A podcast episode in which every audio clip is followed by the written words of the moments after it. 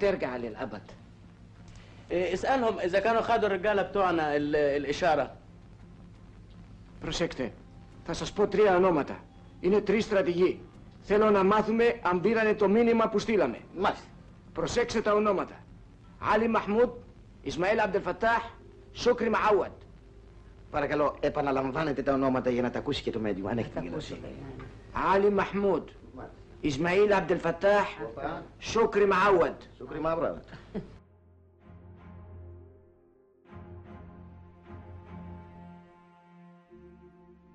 أبو خروب. أبو خروب.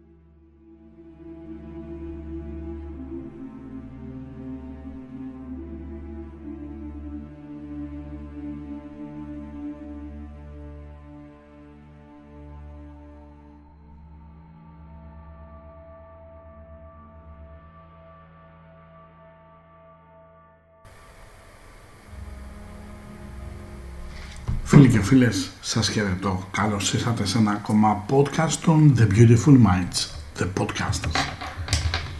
Σάββατο 27 Φεβρουαρίου του σωτηρίου έτους 2021 και είμαστε εδώ για να κάνουμε μια μίνι ανασκόπηση του Φεβρουαρίου και να δούμε ουσιαστικά τι θα φέρει ως φυσική συνέχεια ο Μάρτης.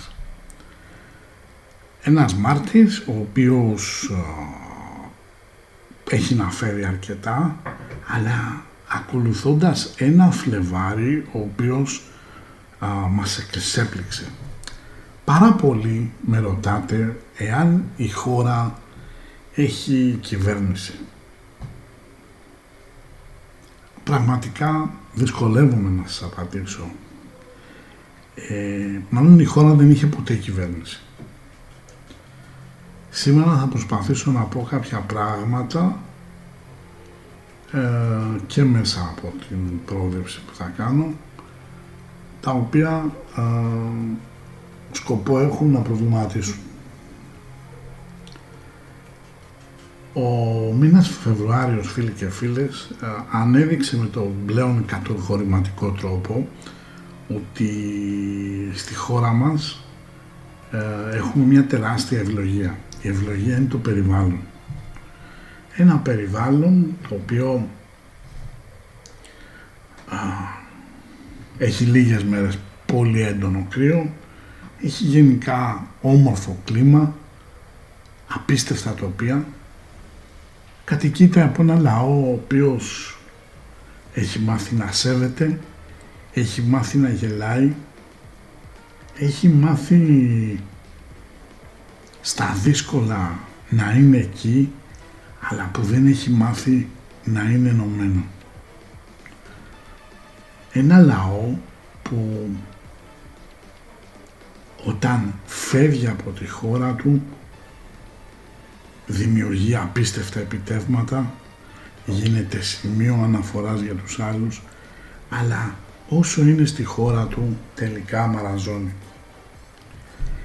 Ένα λαό ο οποίος είναι μια θράκα ανθρώπων αποτελούμε το 0,2 ε, ποσοτικά του παγκόσμιου πληθυσμού αλλά έχουμε ένα 4%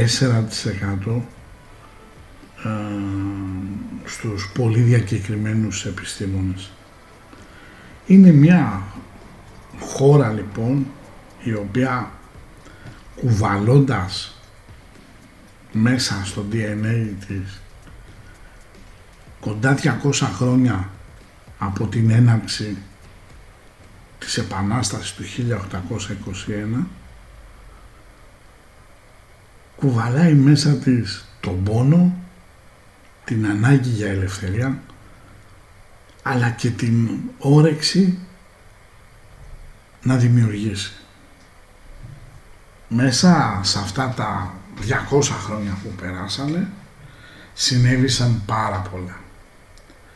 Η Ελλάδα πα, έβγαλε, έδωσε στον κόσμο τόση πολλή ιστορία, ίσως πολύ περισσότερη από αυτή που μπορεί να παράγει ένα έθνος. ένας λαός που έχει πτωχεύσει 4, 5, 6 φορές, ένα κράτος το οποίο σχεδόν πάντα είχε ανθρώπους περίεργους,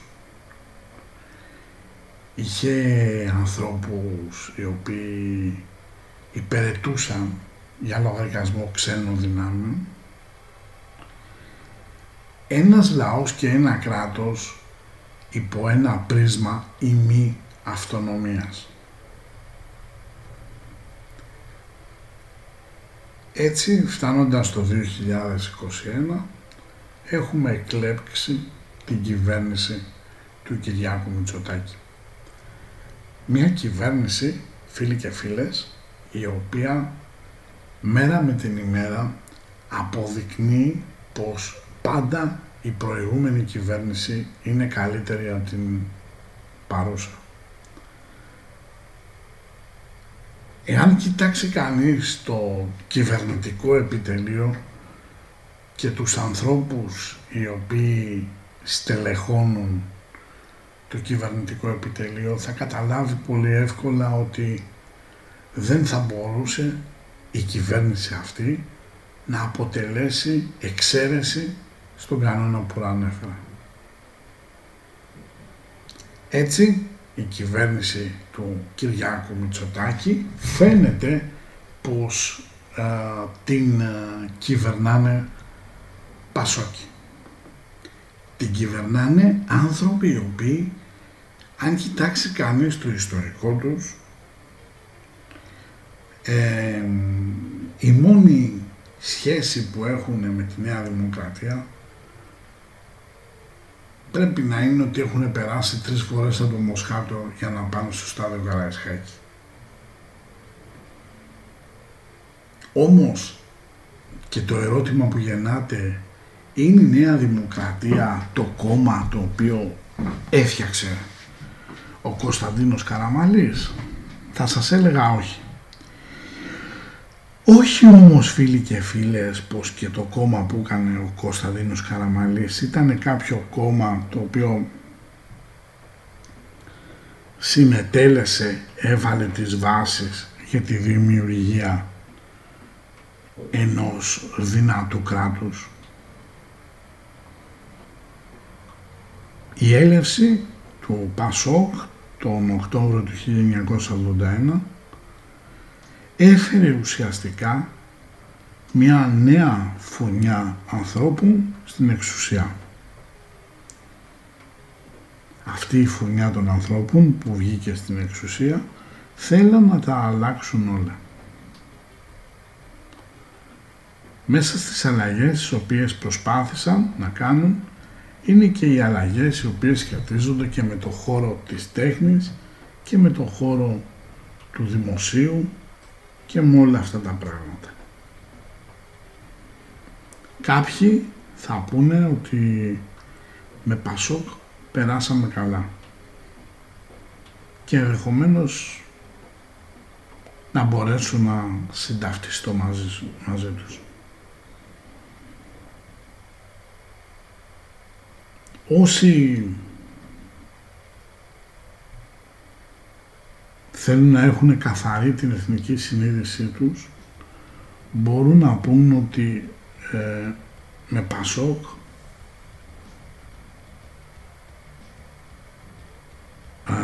την είπαμε στους Τούρκους. Είναι η, η πρώτη φορά στην ιστορία της μεταπολίτευσης όπου ε, ε, τουρκικά μαχητικά δεν τολμάγαν να βγουν. Ο στόλος τους ήταν αποκλεισμένος στα Δαρδανέλια. Είναι η μοναδική φορά στην κρίση του 87 όπου χώρα του ΝΑΤΟ συνάπτει ε, συμμαχία με χώρα του Συμφώνου της Βαρσοβίας δείχνοντας πως ε, όταν θέλει κάποιος στα δύσκολα αν σκεφτεί και λίγο παραπάνω την πατρίδα ή αν θέλετε και την ιστεροφημία του μπορεί να υπηρετήσει πολύ καλά το λαό. Γι' αυτό ούτως ή άλλως επιλέχθηκε. Οι άνθρωποι λοιπόν φίλοι και φίλες, οι οποίοι μας κυβερνάνε, δεν είναι τίποτα άλλο παρά οι υπάλληλοι μας. Ο μήνας λοιπόν Φεβρουάριος έφερε την κακοκαιρία, τη μύδια, η οποία έφερε ήταν μια κακοκαιρία συνηθισμένη. Η κάποια έγκυρα από σταθυραϊκό πρακτορείο είπε ότι το χιόνι ήταν βάρη και υγρό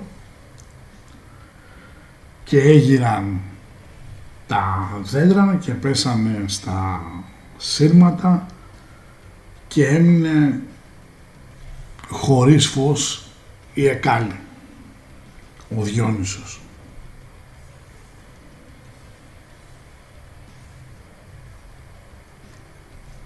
Η κυβέρνηση στα πλαίσια αυτής της προσπάθειας είπε ότι ανοίγω τα μαγαζιά τα οποία πουλάνε ηλεκτρικά καλοριφέρ, ηλεκτρικές σόμπες και ούτω καθεξής. Και αναρωτιέσαι αυτοί οι υπουργοί που υπογράψαν αυτή την απόφαση τι δίκτυο νοημοσύνης πρέπει να έχουν.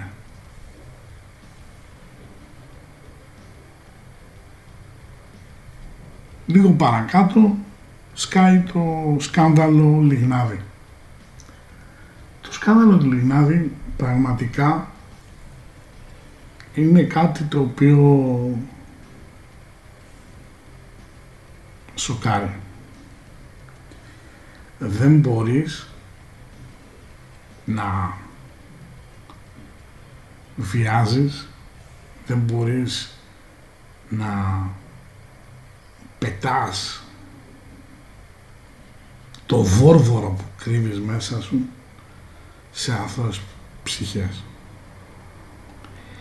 Είτε αυτές ήταν 15, είτε 18, είτε 108 χρονών, η οποιαδήποτε άσκηση τέτοιου είδους βίας θα πρέπει να τη κάνει αντιμετώπισης και μόνο από τη δικαιοσύνη τη δικαιοσύνη η οποία πρέπει να είναι ανεξάρτητη και όποιος και να είναι απέναντί της να ξέρει ότι πρέπει να τύχει της ίδιας αντιμετώπισης. Η ισονομία, φίλοι και φίλες, είναι ο ακρογωνιαίος λίθος της δημοκρατίας ή αν θέλετε τη γνώμη μου της υποτιθέμενης ή της φερόμενης δημοκρατίας, όπως θα έπρεπε να λέμε. Έχει γίνει ένα τέτοιο πράγμα, μιλάμε για βιασμούς, μιλάμε για τη μία καταγγελία να έρχεται πίσω από την άλλη και ξαφνικά ενώ για το μικρότερο ε, παράπτωμα το οποίο προσέχτε ε, ο διάλογος κρύβεται στις λεπτομέρειες ε, μέσα από το ρεπορτάζ φαίνεται ότι κρατήθηκε από την ομάδα δίωξης ε, ε, οργανωμένου εγκλήματος πράγμα που σημαίνει ξεφεύγουμε λίγο από τα πλαίσια του φόρεσε μια άμυνη φούστα και έπαθα λίγο κοκομπλόκο και ήμουν λίγο πιο επιθετικός και κανένας από αυτούς τους αστυνομικούς γιατί καλό θα είναι να λέμε τα πράγματα ως έχουν δεν σκέφτηκε να ερευνήσει το κινητό, το λάπτοπ ή να ζητήσει την άρση του τηλεφωνικού απορρίτου. Να δούμε ποιοι κρύβονται πίσω από αυτούς αν υπάρχουν κάποια ενοχοποιητικά στοιχεία μέσα στο κινητά, μέσα στα λάπτοπ, πράγματα που θα έκανε κάθε σοβαρή αστυνομία του κόσμου που σέβεται τον εαυτό της. Όχι ότι έχουμε κακή αστυνομία. Η αστυνομία μας είναι μια χαρά εκπαιδευμένα τα παιδιά. Το πρόβλημα είναι ότι αυτοί που έχουν πάρει τα ξύφη στις επομίδες, τα άστρα, πάνε να πάρουν και το πρώτο το αδαμάντινο και τις φλόγες, δηλαδή προάγονται κάπου στο υποστράτηγο του βαθμού, θέλουν να πάνε και παραπάνω. Έτσι για να πας παραπάνω κάνεις χάρες. Κατά συνέπεια και κατά επέκταση η αντιμετώπιση της ε, συγκεκριμένης υπόθεσης ήταν τουλάχιστον πεδαριώδης και ε, κατά τη γνώμη μου πλημελής.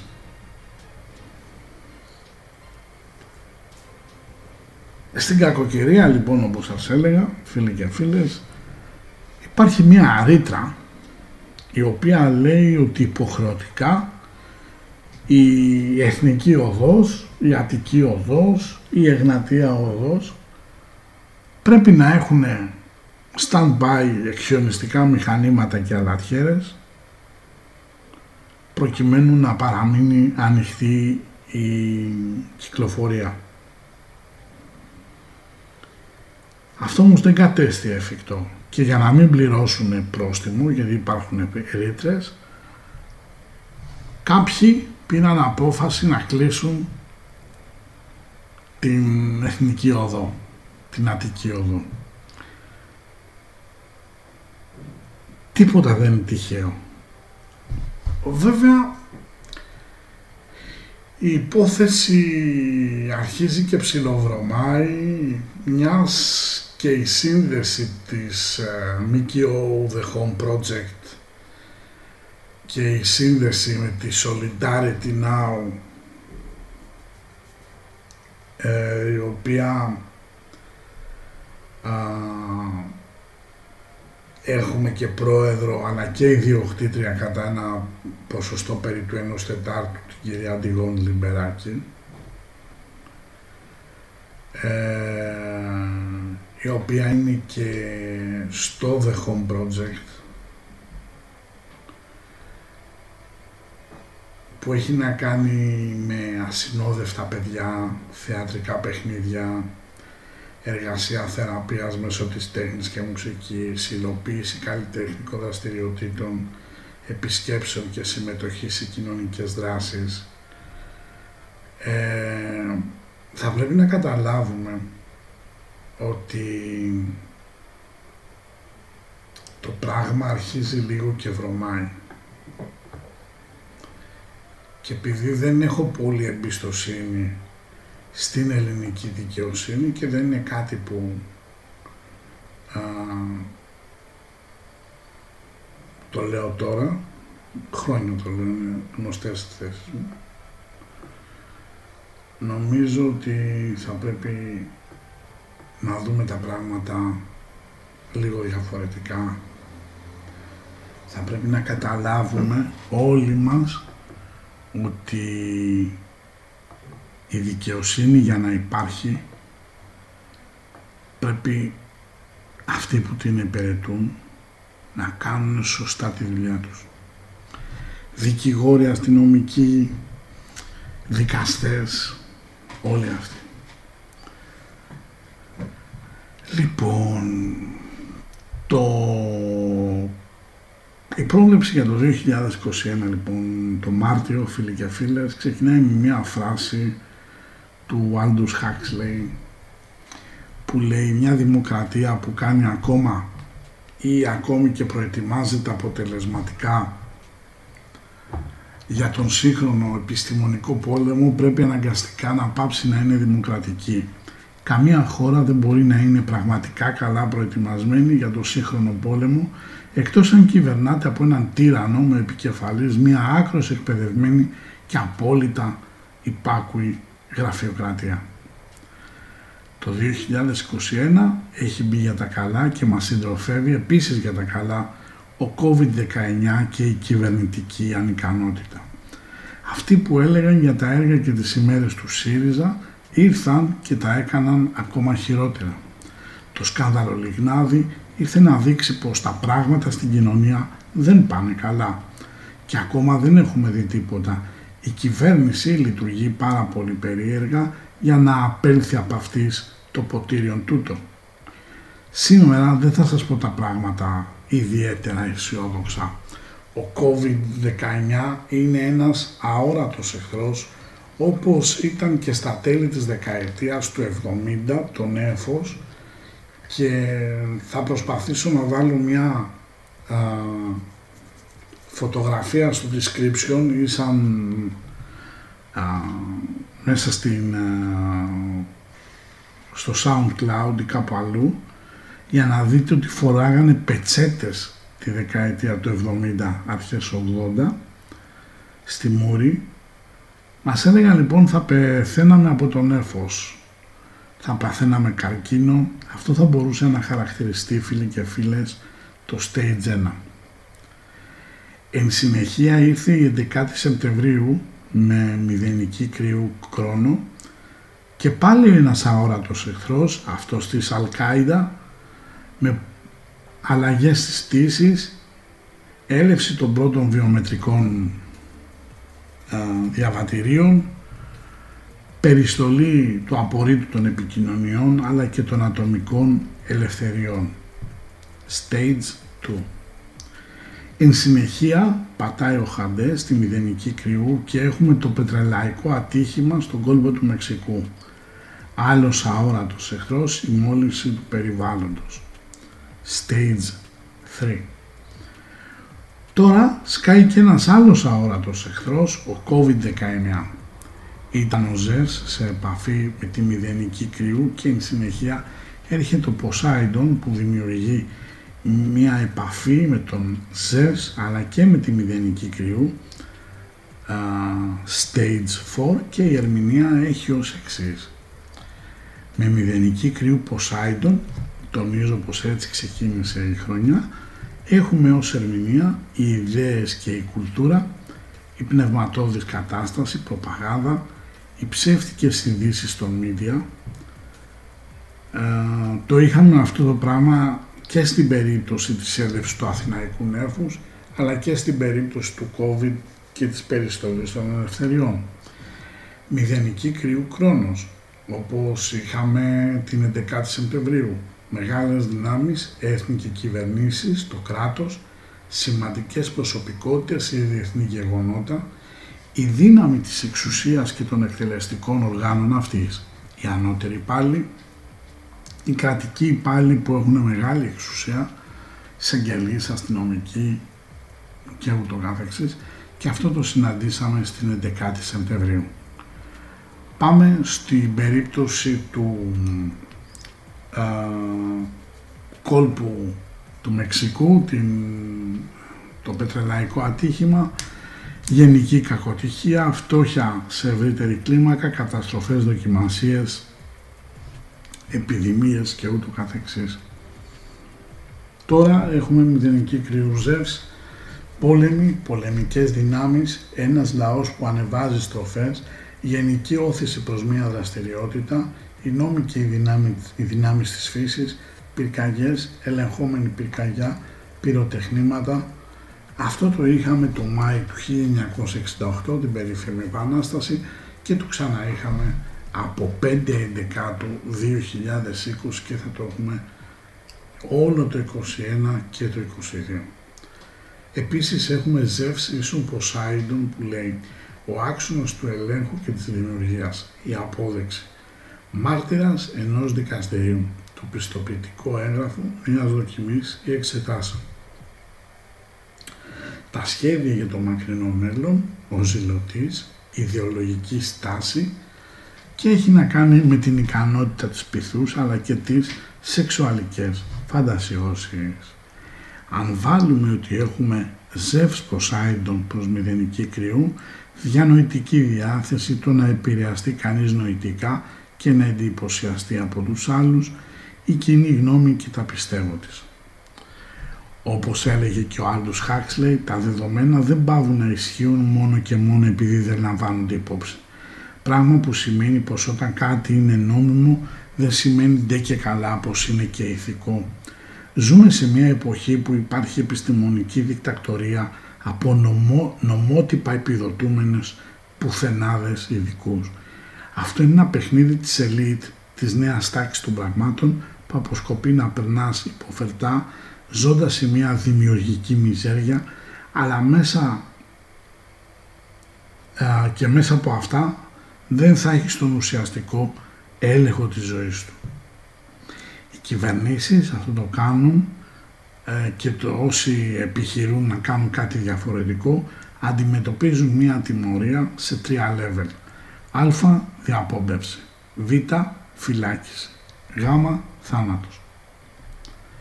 Από τη στιγμή, αυτή τη στιγμή η χώρα υποφέρει εξαιτίας του ότι δεν υπάρχει ιδεολογία αλλά και πατριωτισμός. Πατριωτισμός, εθνισμός, όχι εθνικισμός. Πατριωτισμός όχι για να εξαφανίσω τους άλλους, αλλά για να γίνουμε ως χώρα μια χώρα τέτοια ούτως ώστε οι πολίτες της να ευημερούν. Το σύστημα που και καλά ψηφίζεις είναι φίλοι και φίλες μια δημοκρατικοφανής απάτη όπου αποφασίζει ένας 40-47 άντε 50% για το υπόλοιπο 50% δηλαδή ένα κόμμα που πιάνει γύρω στο 40% ουσιαστικά είναι ένα κόμμα που πιάνει δεν πιάνει ένα 18-20% στην πραγματικότητα επί του απολύτου συνόλου. Έχουν κάνει τον κόσμο να έχει ιδιάσει με την πολιτική που αρνείται να επιτελέσει ένα καθήκον που δόθηκαν αγώνες για να το κερδίσει. Έτσι, στο όνομα αυτής της κατάστασης θα βρεθούμε όμοιροι και για το καλό μας πάντα θα βρεθεί μια παγκόσμια διακυβέρνηση. Να σας πω την αλήθεια και τώρα αυτό που έχουμε το ίδιο είναι, απλά είναι μια πιο πολύ έξοδη κατάσταση μιας και μας έχουν, έχουν να ταΐσουν πολλά λιγούρια που παριστάνουν τους κυβερνώντες και τους αντιπολιτευόμενους. Στην Ελλάδα τα πράγματα είναι σαφέστατα χειρότερα. Μετά τα μνημόνια του Πασόκ, της Νουδού, του Τσίπρα θα ξαναφέρουν μνημόνιο. Ενώ εμείς αναλυνόμαστε με το σαρασνό της Λιγναδιάδας, οι δικοί μας κάνουν τα δικά τους. Θα βάλουμε πιο αυστηρές ποινές για αδικήματα της σεξουαλικής βία, είπε ο Πρωθυπουργός. Κύριε Πρωθυπουργέ, η πατάτα καίει τώρα. Και σήμερα να τις επιβάλλετε αυτές οι διατάξεις ξέρουν όλες πως δεν δύναται να έχουν αναδρομική ισχύ. Και ένας πρωτοετής της νομικής γνωρίζει πως εάν κατά το χρόνο τέλεση ενός αδικήματος και μέχρι την τελική εκδίκαση του υπάρχουν δύο ή περισσότεροι νόμοι, τότε ισχύει για τον κατηγορούμενο ο ευμενέστερος.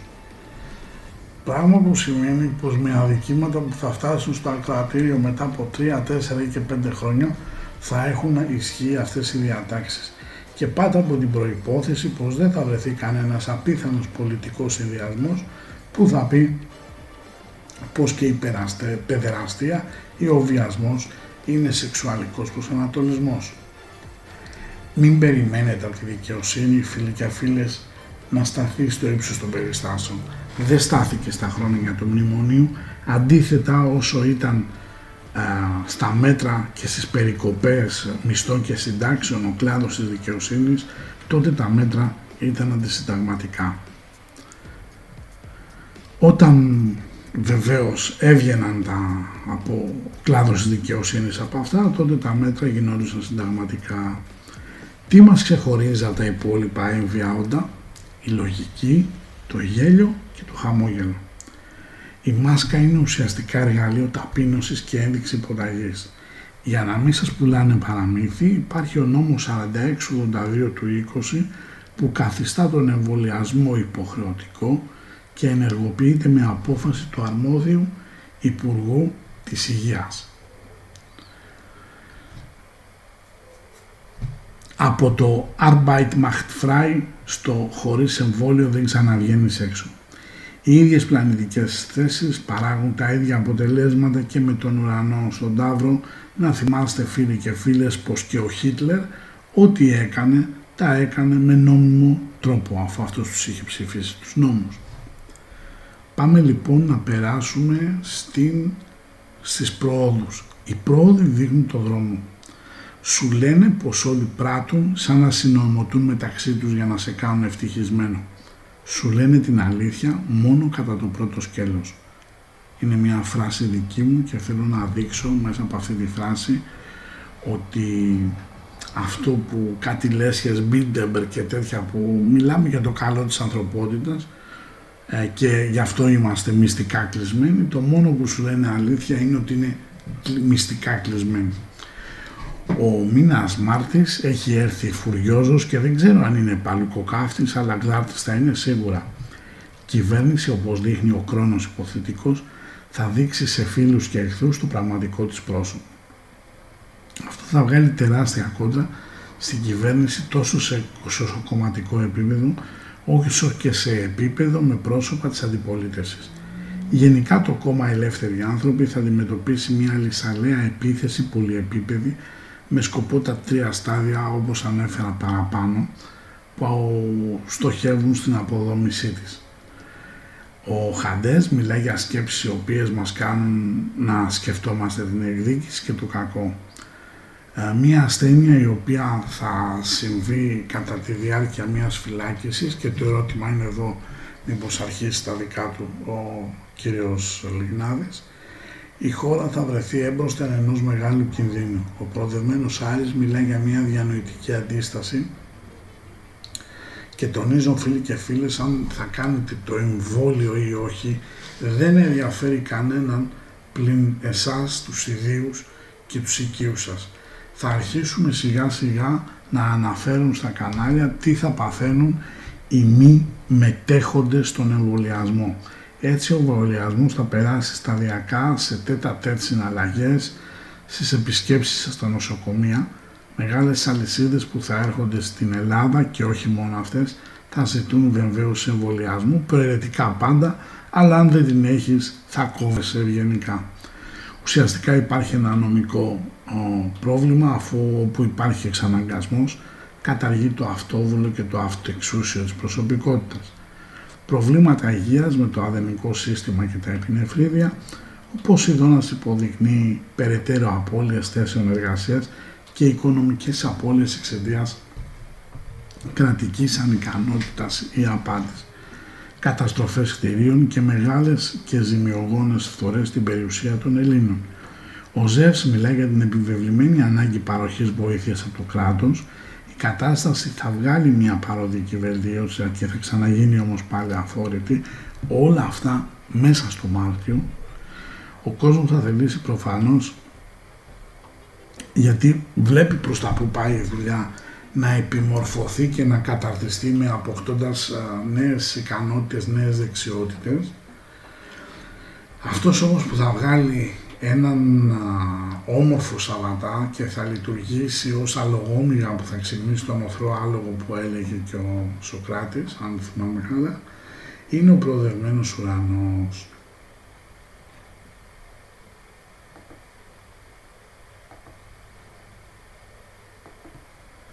υποδεικνύει μια προτροπή ή ακόμα και νομοθέτημα για τη χρήση προχωρημένων τεχνικών με σκοπό μια εκτεταμένη λογοκρισία. Η κυβέρνηση μας έχει χαρτογραφήσει όλους, είτε έχετε ένα λογαριασμό, είτε 20 λογαριασμούς, είτε 10 διαφορετικά email, είτε 3 laptop ή tablet με διαφορετική IP και VPN. Μπαίνουμε σε μια εποχή εσκεμμένης υποκουλτούρας, και κάποιοι, συγγνώμη για την έκφραση, το πηδήξανε το θέατρο, τη μουσική και, τον κινηματογράφο, οι τέχνες ήταν και παραμένουν εργαλεία προπαγάνδας σε σημείο που δεν το έχετε φανταστεί. Διότι ούτε και εκεί υπάρχει αξιοκρατία. Προωθούν συγκεκριμένες τακτικές, προσωπικότητες και ιδεολογίες προκειμένου να πέσουν σαν τα ποντίκια στη φάκα με το τυρί το μυρωδάτο. Σας έχω πει κατά επανάληψη πως οι δουλειές των λεγόμενων υπηρεσιών είναι να διαβάζουν εντός εισαγωγικών τα πάθη και τις αδυναμίες πάλι εντός εισαγωγικών και να τις εκμεταλλεύονται αναλόγως όταν χρειάζεται. Ο μήνας Μάρτιος, φίλοι και φίλες, θα είναι ένας μήνας απογοήτευσης από την Εκκλησία της οποίας η στάση τα τελευταία χρόνια κρίνεται τουλάχιστον επιλήψιμη. Μέσα στο διαδίκτυο μια κατάσταση που δεν μπορεί να σταματήσει θα πρέπει να είσαστε προειδεασμένοι για επικοινωνιακές χειροβομβίδες κρότου λάμψης με κανένα ατύχημα, καμιά απόπειρα δολοφονίας ή και κανένα επεισόδιο με τους απέναντι για να φύγουν τα μάτια της κοινή νόμης από την υπόθεση Λιγνάδη που θα κάψει την κυβέρνηση σε δημοσκοπικό επίπεδο. Ο Κιούμπιντο μιλάει για εξαναγκασμό και δράση παρά τη θέληση του λαού. Ανάπτυξη κοινωνικών, παύλα ακτιβιστικών κινήσεων. Προβλήματα σε μια ενδεχόμενη επαναλειτουργία των σχολείων. Διακοπή μιας συνδρομής, μιας βοήθειας, ενώ ο προδευμένος ήλιος μιλάει για μολύνσεις αλλά και για κατάθλιψη την πορεία την εξέλιξη του COVID ή από την προειδοποίηση, παύλα απειλή, της έλευσης κάποιας νέας ασθένειας. Τέλος, ο πλανήτης των μη αναστρέψιμων καταστάσεων και του τέλους ο άδμητος υποδεικνύει την αγορά στα κάτω της και μιλά για πτωχεύσεις, πάυσεις πληρωμών και οικονομικές διαλύσεις. Η κυβέρνηση αρχίζει να παραπέει, η χώρα βιώνει μια κατάσταση αντίστοιχη ως μια ιδιότυπη κατοχή. Και πάμε τώρα στις διελεύσεις φίλοι και φίλες, όπου οι διελεύσεις πυροδοτούν εξελίξεις και έχω βάλει μια φράση του Αβραάμ Λίνκολν που λέει «Φίλος είναι αυτός που έχει τους ίδιους εχθρούς με σένα». Η χώρα βρίσκεται σε μια κατάσταση ιδιότυπης υγειονομικής δικτακτορίας. Προβλήματα θα υπάρξουν με την εύρυθμη λειτουργία των σχολείων και των πανεπιστημίων διακοπή μιας συνδρομής, μιας βοήθειας, ενώ ο Χαντές μιλάει για έναν ιδιαίτερο κίνδυνο, αλλά και για κατάχρηση τόσο χρημάτων όσο και εξουσίας. Προβλήματα με το στράτευμα και την ορθή εκπλήρωση των υποχρεώσεων του Υπουργείου Εθνικής Άμυνας απέναντι στους στρατεύσιμους. Λυπημένες συνθήκες εργασίας, ελαττωματική εργασία, ενώ ο διελάβνων χρόνος υποθετικός σημειοδοτεί μια συνάθρηση πολλών ανεξάρτητων κορυφαίων ατόμων που θα συνθέσουν μια ελιτίστικη ένωση. Όμως η κυβέρνηση θα αποδειχτεί αδύναμη για να διαχειριστεί τις προκλήσεις. Οι αρχές του κράτους θα κάνουν περίεργους τυχαίους ελέγχους, η τοποθέτηση σε μια δημόσια κρατική ή κυβερνητική θέση θα προκαλέσει προβλήματα και διαξυφισμούς, ε, ενώ νομοθετήματα θα φανούν πως ακυρώνουν τα θεμελιώδη δικαιώματα της ανθρώπινης υπόστασης. Ο Ζεύσης ούτε με τον Ποσειδώνα και αυτό υποδεικνύει αποτυχία και ανικανότητα ανακουφίζοντας ή και απαλύνοντας τις στοσιοχές συνθήκες διαβίωσης οι οποίες όμως θα βρεθούν αντιμέτωπες με την έλλειψη πρώτων υλών και θα, κατα... θα γίνουν μεγάλες προσπάθειες ούτως ώστε να καλυφθούν αυτά τα κενά. Δείχνει πως η κυβέρνηση φίλοι και φίλες προχωρά με φανατική προθυμία συνεχίζοντας να βγάλει εκτός παιχνιδιού οποιοδήποτε εχθρό. Και εδώ είναι ε, πάρα πολύ ε, σημαντικό να πούμε ότι πολλοί αντίπαλοι της κυβέρνησης που θεωρούνται επικίνδυνοι θα βρεθούν αντιμέτωποι με πολλές κατηγορίες, έκθεση κλπ. Δείχνει ότι πολλά πράγματα που θα βγουν στην επιφάνεια καλό θα είναι να μην τα πιστεύετε διότι δείχνει έναν μυστικό και καλυμμένο θυμό και μια στημένη μάχη, ένα στημένο παιχνίδι.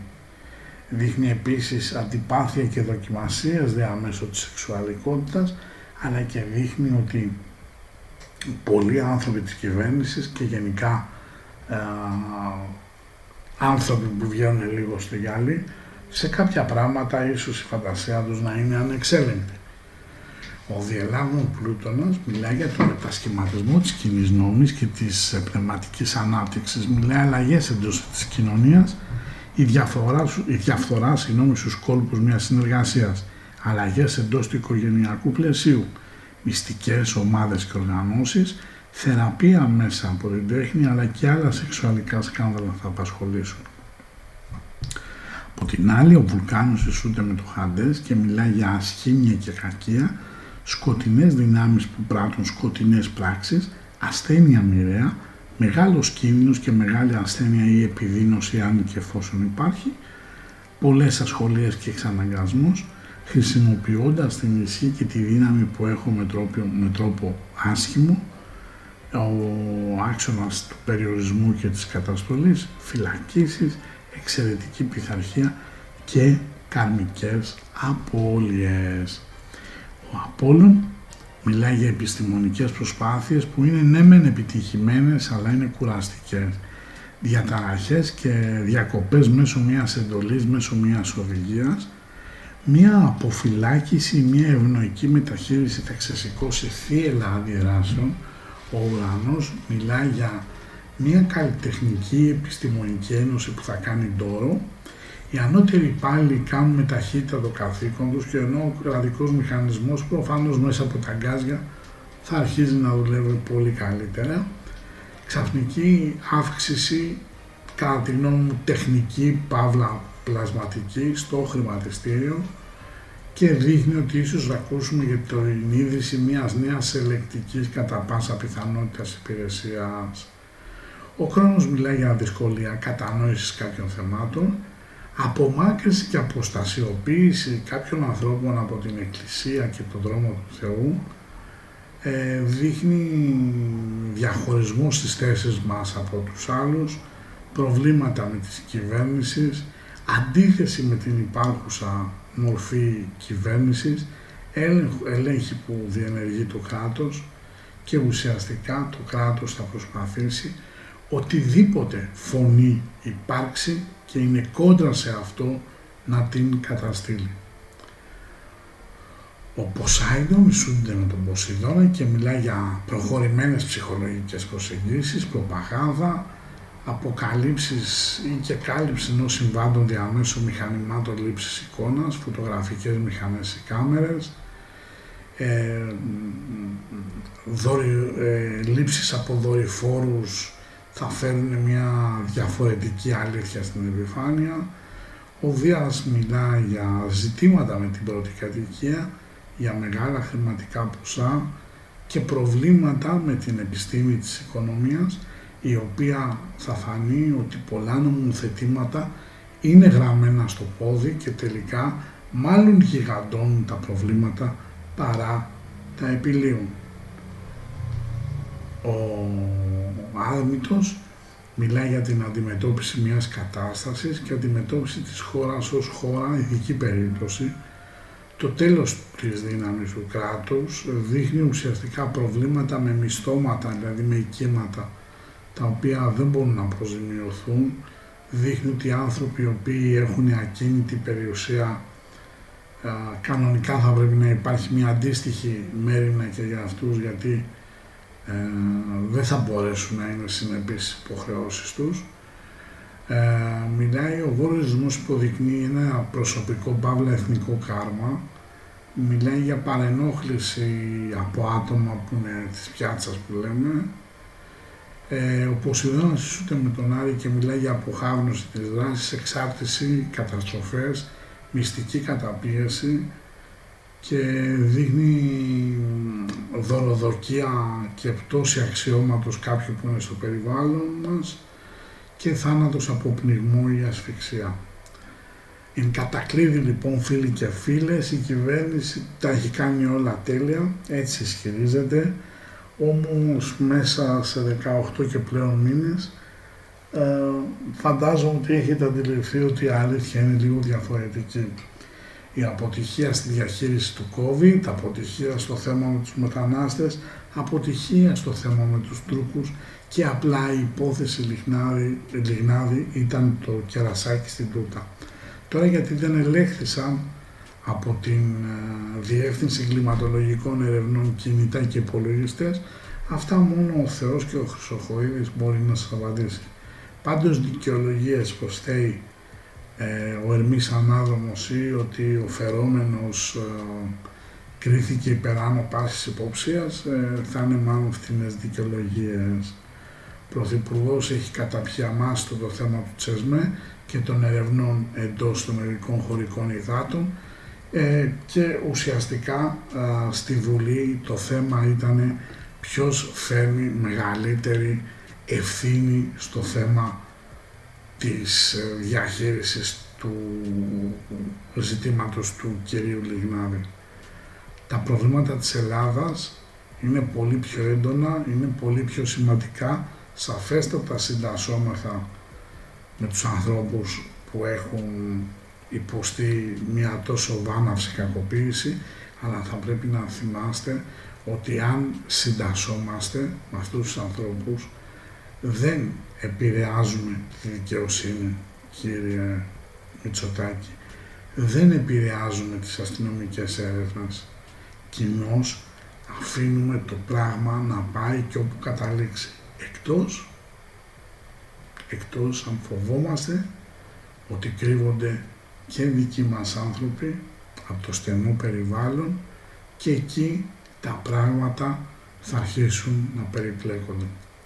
Όμως θέλω να θυμάστε ότι μετά τις 8-10 του μήνα θα ανοίξει ένας ασκός του αιώλου που θα κάνουν την ε, υπόθεση ε, Λιγνάδη ε, να δείχνει όαση μπροστά σε αυτά που έχουν αρχίζουν να ξεκινά να γίνονται στο κόμμα της Νέας Δημοκρατίας. Εγώ από τη μεριά μου αυτή ήταν η πρόβλεψη για το μήνα ε, Μάρτιο του 2021.